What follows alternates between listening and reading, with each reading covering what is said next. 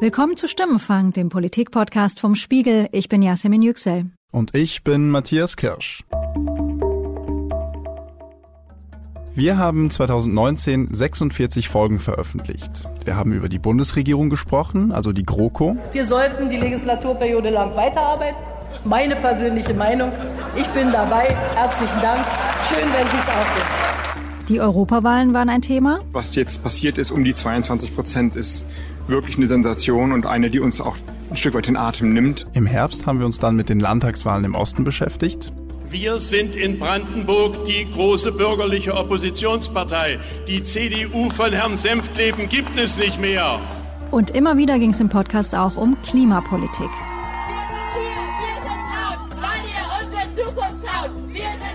All diese Themen haben uns 2019 innenpolitisch beschäftigt. Und jetzt zum Jahresende erzählen unsere Kolleginnen und Kollegen aus dem Spiegel Hauptstadtbüro von ihren politischen Momenten 2019. Mein Name ist Valerie Höhne und ich berichte aus dem Spiegel Hauptstadtbüro über die Grünen und das Bundesfamilienministerium. Für mich war einer der wichtigsten politischen Momente im Jahr 2019 die Europawahl. Das war die erste bundesweite Wahl, die seit der Bundestagswahl 2017 stattgefunden hat und seitdem hat sich politisch einiges verändert. Auch ansonsten haben wir Zahlen, die die Parteien ins Markt treffen werden und ich glaube einen Wahlabend, den nicht nur wir nicht vergessen werden, sondern auch viele, die sich jetzt die Prognosen für Deutschland, für das Europäische Parlament und später für das Bundesland Bremen ansehen.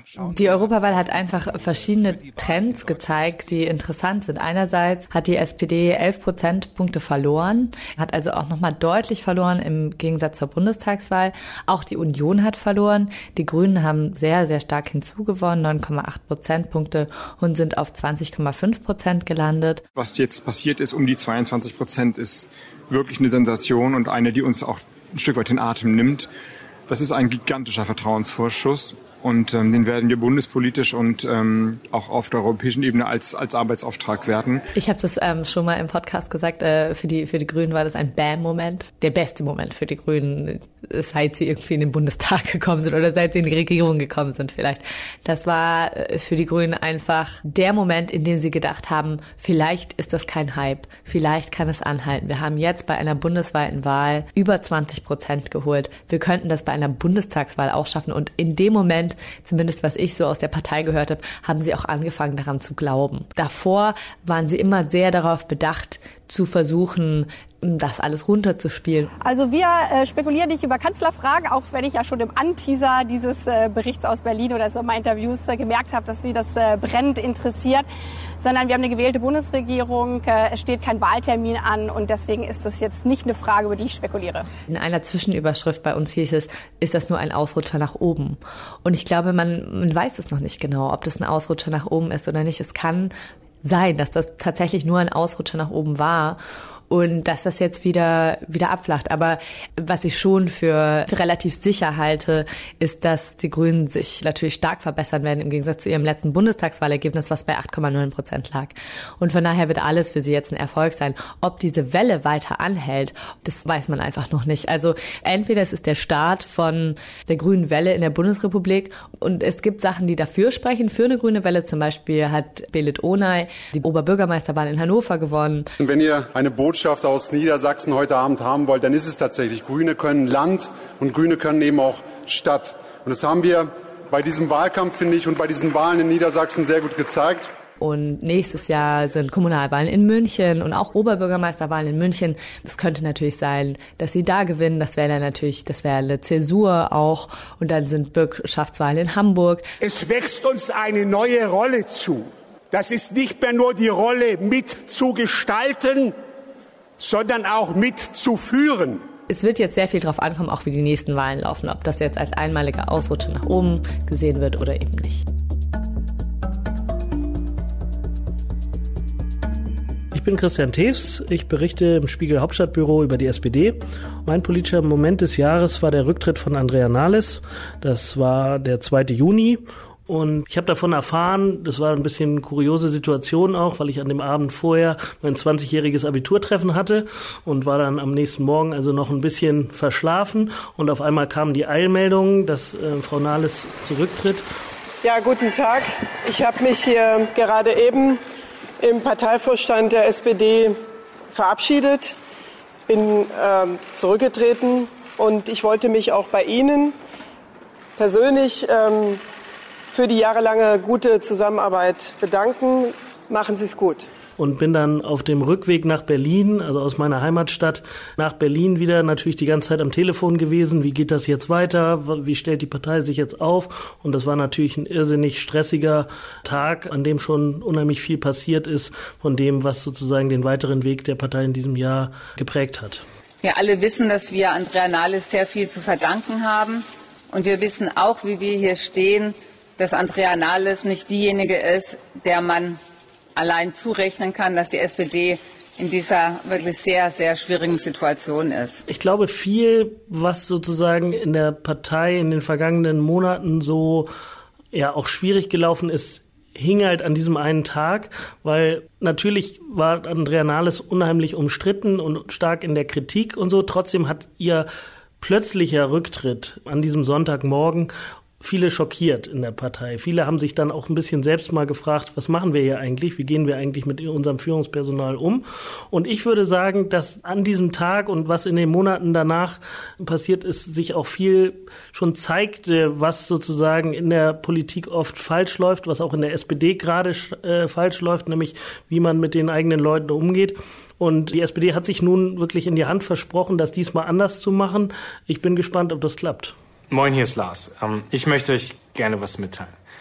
Ich bin wirklich stolz darauf, dass wir als SPD bei der Frage, wer künftig die Partei führen wird, jetzt neue Wege gehen. Dass wir uns entschieden haben, mit Ritual noch der Vergangenheit zu brechen. Ich bin es war relativ klar, dass die SPD es nicht so machen wollte wie sonst immer, weil nach diesem Rücktritt von Andrea Nahles natürlich unheimlich viel in Frage stand, wieder wie es weitergehen soll, also dass sie nicht mehr so Hinterzimmergeschichten und so machen wollten. Da deutete sich noch nicht das ganze Verfahren an, dass es ein halbes Jahr dauern würde, bis die SPD eine neue Parteiführung hat, aber es war schon klar, dass die Partei diesmal was anders machen wollte. Hinter, hinter uns, hinter Ihnen auch, hinter uns allen liegen jetzt drei lange Monate Wettbewerb um das schönste Amt nach Papst, wie mal jemand gesagt hat. Und dass wir jetzt stehen, nominiert von den Mitgliedern, das ist wirklich ziemlich großartig. Vielen, vielen Dank. Uns ist sehr bewusst, dass das hier nicht eine Frage von Sieg oder Niederlage ist, sondern dass es eine Frage ist, diese eine großartige sozialdemokratische Partei zusammenzuhalten und da, wo sie schon mal ein bisschen auseinanderstrebt, auch wieder zusammenzuführen. Also es war unheimlich viel los, es war eine große Unruhe in der Partei, auch in der Koalition, ständig schon 2018, aber auch gerade in diesem Jahr ständig wieder stand die Koalition auf der Kippe, war unklar, wie lange es weitergeht, war unklar auch, wie die SPD weitermachen will. Also aus Sicht eines Berichterstatters eine unfassbar spannende Zeit, auch ermüdende Zeit, weil einfach wirklich nie Ruhe einkehrt ähm, in der Partei und in der Koalition. Und die letzten Tage und Wochen lassen ja darauf ein bisschen schließen, dass es auch nächstes Jahr genauso weitergeht. Ich bin Florian Gartmann, ich bin im Spiegel Hauptstadtbüro für die Berichterstattung über die Unionsparteien und das Kanzleramt zuständig. Wenn ich an 2019 denke, dann fällt mir politisch vor allem ein, was passierte, nachdem der YouTuber Rezo sein Video Die Zerstörung der CDU veröffentlicht hat. Ja, es ist wieder Zeit für so ein Video. Heute sehen wir uns die CDU an, auch ein bisschen SPD und ein bisschen AfD, aber primär sehen wir uns die CDU an. Der Moment, in dem ich zum ersten Mal dieses Video gesehen habe, das ist schon so ein besonderer Moment gewesen, weil ich jetzt nicht behaupten würde, dass ich damals schon ahnte, welchen Impact und welche Auswirkungen dieses Video am Ende haben würde. Aber dass das irgendwie was Außergewöhnliches war, das war mir in dem Moment schon klar, weil alleine der Titel Die Zerstörung der CDU ist in seiner Wucht schon außergewöhnlich. Okay, also dieses Video wird kein langweiliges Politikvideo. Das wird diesmal wirklich ein Zerstörungsvideo. Nicht, weil ich aktiv versuche, jemanden zu zerstören, sondern weil die Fakten und Tatsachen einfach dafür sprechen, dass die CDU sich selbst, ihren Ruf und ihr Wahlergebnis damit selbst zerstört. Es beschäftigte sich ja im Grunde genommen dann fast eine Stunde damit, warum die CDU und die CSU und ja auch die SPD, auch wenn die im Titel nicht auftauchen, unfähig sind. Ich werde in diesem Video zeigen, wie CDU-Leute lügen, wie ihnen grundsätzliche Kompetenzen für ihren Job fehlen, wie sie gegen deutliche Expertenmeinungen Politik machen, wie sie sich augenscheinlich an verschiedenen Kriegsverbrechen beteiligen, wie sie Propaganda und Unwahrheiten gegen die junge Generation einsetzen, wie bei ihrer Politik die letzten Jahrzehnte die Reichen immer mehr gewinnen und alle anderen immer mehr ablosen und ich zeige, dass nach der Expertenmeinung von zigtausenden deutschen Wissenschaftlern die CDU aktuell unser Leben und unsere Zukunft zerstört. Das Problem war schlicht, dass die CDU keine Antwort darauf fand. Die waren im Grunde genommen schockgefroren, weil das ja eben auch eine Art von Attacke war, die man bisher jedenfalls so als CDU nicht kannte. Normalerweise wird man vom politischen Gegner angegriffen, man wird angegriffen von Journalisten oder kritisiert, aber dass da plötzlich ein YouTuber mit blauen Haaren, von dem die auch alle und wir ja übrigens in der Regel auch noch nichts gehört hatten, dass der das plötzlich macht auf diese Art und Weise, da waren die im wahrsten Sinne erstmal sprachlos. Als Person vor allem negativ betroffen von diesem Video war natürlich die CDU-Vorsitzende Annegret Kramp-Karrenbauer, weil in so einem Fall natürlich die Parteivorsitzende erstmal für die Kommunikation verantwortlich ist und, und Frau Kramp-Karrenbauer war also zunächst nicht in der Lage, eine adäquate Antwort zu finden. Die Anmutung, die dort sozusagen mit Blick auf die CDU, aber es hat ja auch CSU und hat auch SPD betroffen, die dort zum Ausdruck gebracht wird, im, im, ich sag mal, die im Grunde genommen allen Mitgliedern gegenüber signalisiert, alle, die sich bei CDU, CSU, SPD engagieren, die sind entweder sozusagen irgendwie minder belittelt oder äh, versuchen, die Zukunft äh, dieses Landes zu zerstören, empfinde ich wirklich als ein Schlag ins Gesicht von Menschen, die sich zum Großteil neben ihrem Beruf ehrenamtlich für dieses Land engagieren. Es gab kurzzeitig ja mal die Idee, dass man jemand in einem Video antworten lässt. Ja, lol, ey. Hi, Rezo du alter Zerstörer. Du hast ja dieser Tage ein viel beachtetes Video veröffentlicht mit dem Titel Die Zerstörung der CDU. Und ich will dir als jüngster CDU-Bundestagsabgeordneter sagen, du hast meine CDU nicht zerstört. Das hat man dann doch unterlassen. Man hat aber schon kommuniziert, dass es eins geben wird. Das kam dann nicht. Das war schon relativ peinlich. Stattdessen gab es dann ein elfseitiges PDF, was natürlich in Wahrheit auch genau die falsche Antwort auf ein fast einstündiges YouTube-Video ist. Vor allem hat aber Frau Kramp-Karrenbauer dann eben den Fehler gemacht und der reiht sich dann eben ein in eine Reihe von Fehlern über das Jahr hinweg. Sie hat dann nach der Europawahl, bei der die CDU ja ihr schlechtestes historisches Ergebnis eingefahren hat, ist sie dann im Grunde genommen zum Gegenangriff übergegangen und hat plötzlich angefangen, über Meinungsmache im Internet zu sprechen. Als die Nachricht kam, dass sich ähm, eine ganze Reihe von YouTubern zusammengeschlossen haben, um einen Aufruf zu starten, äh, Wahlaufruf gegen CDU und SPD, habe ich mich gefragt, was wäre eigentlich in diesem Land los, wenn eine Reihe von sagen wir, 70 Zeitungsredaktionen zwei Tage vor der Wahl erklärt hätten, wir machen einen gemeinsamen Aufruf, wählt bitte nicht CDU und SPD. Es wäre klare Meinungsmache vor der Wahl gewesen. Und ich glaube, es hätte eine muntere Diskussion in diesem Land ausgelöst. Und es war völlig unklar jedenfalls für den Zuhörer, der dabei war. Ich war bei der Pressekonferenz, was sie genau meinte. Mein Gefühl war damals nicht, dass Frau Kramp-Karrenbauer ernsthaft jetzt irgendwie die Meinungsvielfalt in Deutschland einschränken wollte. Und die Frage stellt sich schon mit Blick auf das Thema Meinungsmache, was sind eigentlich Regeln aus dem analogen Bereich und welche Regeln gelten eigentlich für den digitalen Bereich, ja oder nein? Das ist eine sehr grundlegende Frage, über die wir uns unterhalten werden. Und zwar nicht nur wir in der CDU und mit der CDU, sondern ich bin mir ganz sicher, in der gesamten medienpolitischen und auch demokratietheoretischen Diskussion der nächsten Zeit wird das eine Rolle spielen.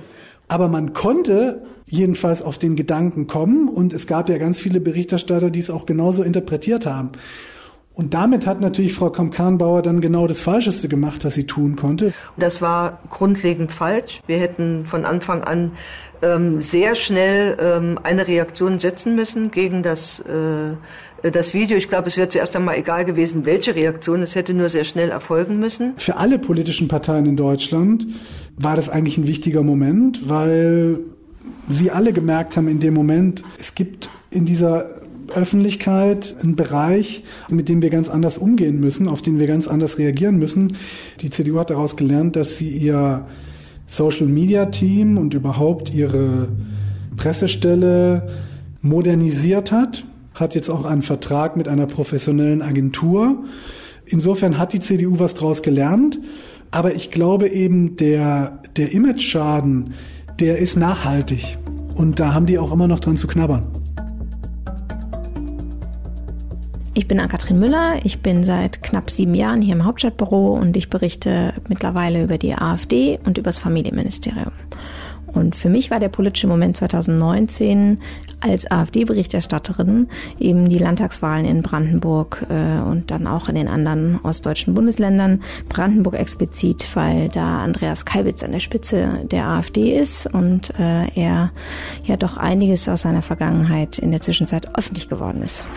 Viele haben ja gesagt am Ende des Wahlkampfes, sie hoffen, sie freuen sich schon drauf, wenn es vorbei ist. Gar nichts ist vorbei. Jetzt geht's erst richtig los. Es geht erst richtig los. Wenn man da gemerkt hat, dass es einem Viertel der Wähler äh, offensichtlich äh, entweder egal ist oder sie trotz äh, all der Vorkenntnisse einen Mann wählen, der über die Hälfte seines Lebens in rechtsextremen Kreisen verbracht hat. Und das zeigt einfach, dass die Partei sich damit arrangiert hat, eben rechtsextreme Kräfte in ihren Reihen zu haben. Das hat mich schon nochmal zum Denken gebracht und mich dazu gebracht zu fragen, Warum ist es so? Was bedeutet das? Was passiert gerade irgendwie in Deutschland? Selbst wenn es irgendeinem Journalisten gelänge, sich äh, meinen Skalp da an den Gürtel zu hängen, ähm, dann wäre einfach der Nächste in der AfD dran. Ja, das, ist, das ist eben der grassierende Haltungsjournalismus. Ich glaube, man kann nicht eindeutig sagen, dass die Leute es äh, extra sozusagen deswegen wählen oder dass es ihnen komplett egal ist. Ich glaube, es gibt beide Haltungen und ähm, tatsächlich muss man sich fragen, wie man die Leute, die sich sozusagen abkapseln, auch von den Medien, das sind äh, häufig die Lügenpresse kommentieren oder schreien, äh, wie man sozusagen denen noch Informationen darbringt, die sogar von der AfD selbst bestätigt sind. Also wir hatten etwas recherchiert zu Herrn Kalbitz, dass er selbst bestätigt hat, dass das stimmt und trotzdem hieß es danach, das seien Fake News. Das ist schon ein interessanter Vorgang. In der Sache war ich, ich kann das gerne noch mal deutlich sagen, weder an, irgend, an der Hissung von irgendwelchen Fahnen äh, beteiligt, noch gehöre ich äh, zu irgendwelchen NPD-Zirkeln. Das ist Fakt. Der Rest ist Fake.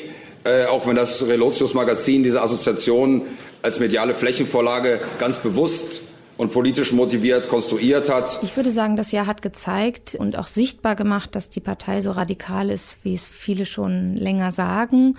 Das hat man zuletzt beim Parteitag jetzt gesehen, vor ein paar Wochen in Braunschweig.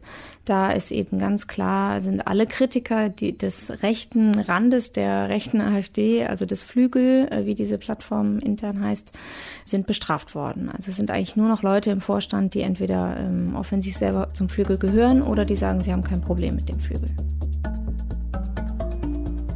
Mein Name ist Martin Knobbe, ich bin Leiter des Spiegel Hauptstadtbüros hier in Berlin und mein politischer Moment war die Recherche zur sogenannten Ibiza-Affäre, an deren Ende ja der Rücktritt des Vizekanzler Österreichs Heinz-Christian Strache stand und auch das Ende der FPÖ-ÖVP-Regierung. Dem Nachrichtenmagazin Der Spiegel und der Süddeutschen Zeitung sind heimlich gedrehte Videos zugespielt worden. Darin stellt der Parteichef der FPÖ einer vermeintlich reichen Russin als Gegenleistung für Wahlkampfhilfe Staatsaufträge in Aussicht. Dieses Wochenende, an dem wir das Video veröffentlicht haben, das war tatsächlich für mich überraschend und auch in gewisser Weise überwältigend. Ich dachte, schon, dass das eine gewisse Auswirkung haben wird und natürlich das Video, man hätte sich ja nicht besser ausdenken können. Ähm, das Video für sich hat ja schon gesprochen. Dann machen wir nicht 27. Insofern, äh, das war nicht das Überraschende, dass das Video wirken würde, aber dass eine Regierung zurücktreten muss und das innerhalb von einem Tag, das war wirklich erstaunlich. Das war schon ein Moment, der enorm war. Darum habe ich heute dem Bundespräsidenten vorgeschlagen, vorgezogene Wahlen in Österreich durchzuführen, und zwar zum schnellstmöglichen Zeitpunkt. Als wir das das erste Mal gesehen haben, war der erste Gedanke, dass da will uns jemand hochnehmen. Das, das kann so nicht sein und deswegen äh, war das eigentlich die Leitfrage durch die ganze Recherche hindurch, dass wir sagten, wir müssen beweisen, dass dieses Video tatsächlich kein Fake ist, ähm, dass da niemand irgendwas in der Tonspur dazugemischt hat, dass da vielleicht Schauspieler, außer eben der Oligarchennichte, von der wussten wir ja, dass sie eine Schauspielerin ist, dass äh, da möglicherweise gar nicht die Personen zu sehen sind, um, um die es angeblich ging, nämlich Strache und sein Vertrauter Gudenus. Gibt es Spenden für die Wahl jetzt, für, die, für den Wahlkampf? Wenn ja, ja, ja, tatsächlich. Es gibt ein paar, ein paar sehr Vermögende, die zahlen zwischen 500.000 und 1,5 bis 2 Millionen. Das ist nur ja. Deswegen war das eigentlich die Hauptaufgabe, die wir erstmal intern hier geklärt haben, also auch mit dem, mit dem Multimedia-Ressort, die sich das mal angeguckt haben und auf erste Auffälligkeiten geprüft haben. Und wir haben dann aber entschieden, das noch an externe Gutachter zu geben, auch um nach außen hin sagen zu können, dass wir haben wirklich die besten äh, sozusagen, die man in Deutschland finden kann, sich angeguckt und die kamen ja auch zu dem sehr eindeutigen Ergebnis, dass da nichts manipuliert wurde. Das äh, Originelle daran war, am Ende äh, mussten wir ja die Betroffenen konfrontieren und äh, die haben ja dann alles zugegeben. Insofern war die Mühe irgendwie auch umsonst.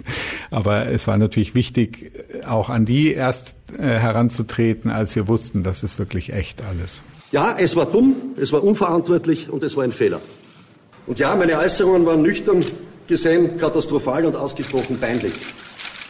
Ich stehe nicht an, all jene um Entschuldigung zu bitten, die ich damit in Misskredit gebracht habe. Für mich war die entscheidende Wirkung und der Grund, warum wir das gemacht haben, dass dieses Video einfach eine Fassade eingerissen hat, dass sich ein FPÖ-Politiker, der immer damit Politik gemacht hat, zu sagen, ich gehöre nicht zum Establishment, äh, mir geht es um die kleinen Leute und so weiter und so fort, dass diese Fassade eingerissen wurde, weil man gesehen hat, dass das die wahre Welt des äh, Heinz-Christian Strache war. Und diese Nachwirkung hat auch funktioniert. Also man hat es an Wahlergebnissen gesehen, dass eben viele jetzt dann doch nicht mehr der FPÖ, zumindest unter Strache, trauten. Und ich glaube, das ist ja, das ist irgendwie unsere Aufgabe, zu zeigen, wer sind die Leute wirklich? Sind sie diejenigen, die sie vorgeben zu sein, oder steckt da noch was anderes dahinter? Und wie man jetzt sieht, die FPÖ hat sich auch ein bisschen zerlegt äh, durch die ganze Sache, stellt sich jetzt gerade neu auf und bereinigt sich in gewisser Weise auch, weil sie diese ganzen Skandale, auch diesen Spendenskandal und die dubiosen Spesen, von denen da die Rede war, dass das jetzt alles aufgearbeitet wird. Das war unser Jahresrückblick auf die politischen Momente 2019. Die nächste Stimmfang-Episode erscheint im neuen Jahr am 9. Januar. Dann wie immer auf spiegel.de, auf Spotify, iTunes und in allen gängigen Podcast-Apps. Bis dahin machen wir eine kurze Pause und wünschen Ihnen, allen unseren Hörerinnen und Hörern schöne Feiertage und einen guten Start ins neue Jahr. Wie immer freuen wir uns auf Ihr Feedback. Dafür können Sie uns eine Mail an stimmenfang.spiegel.de schicken oder Sie sprechen auf unsere Stimmfang-Mailbox unter 040 380 80 400. An die gleiche Nummer, also die 040 380 80 400, können Sie uns auch eine WhatsApp-Nachricht schicken. Diese Folge wurde produziert von Matthias Kirsch und mir, Yasemin Yüksel. Danke für die Unterstützung an Philipp Fackler, Johannes Kükens, Wiebke Rasmussen, Sebastian Spalek, Matthias Streitz und Philipp Wittrock. Die Stimmfangmusik kommt von Davide Russo.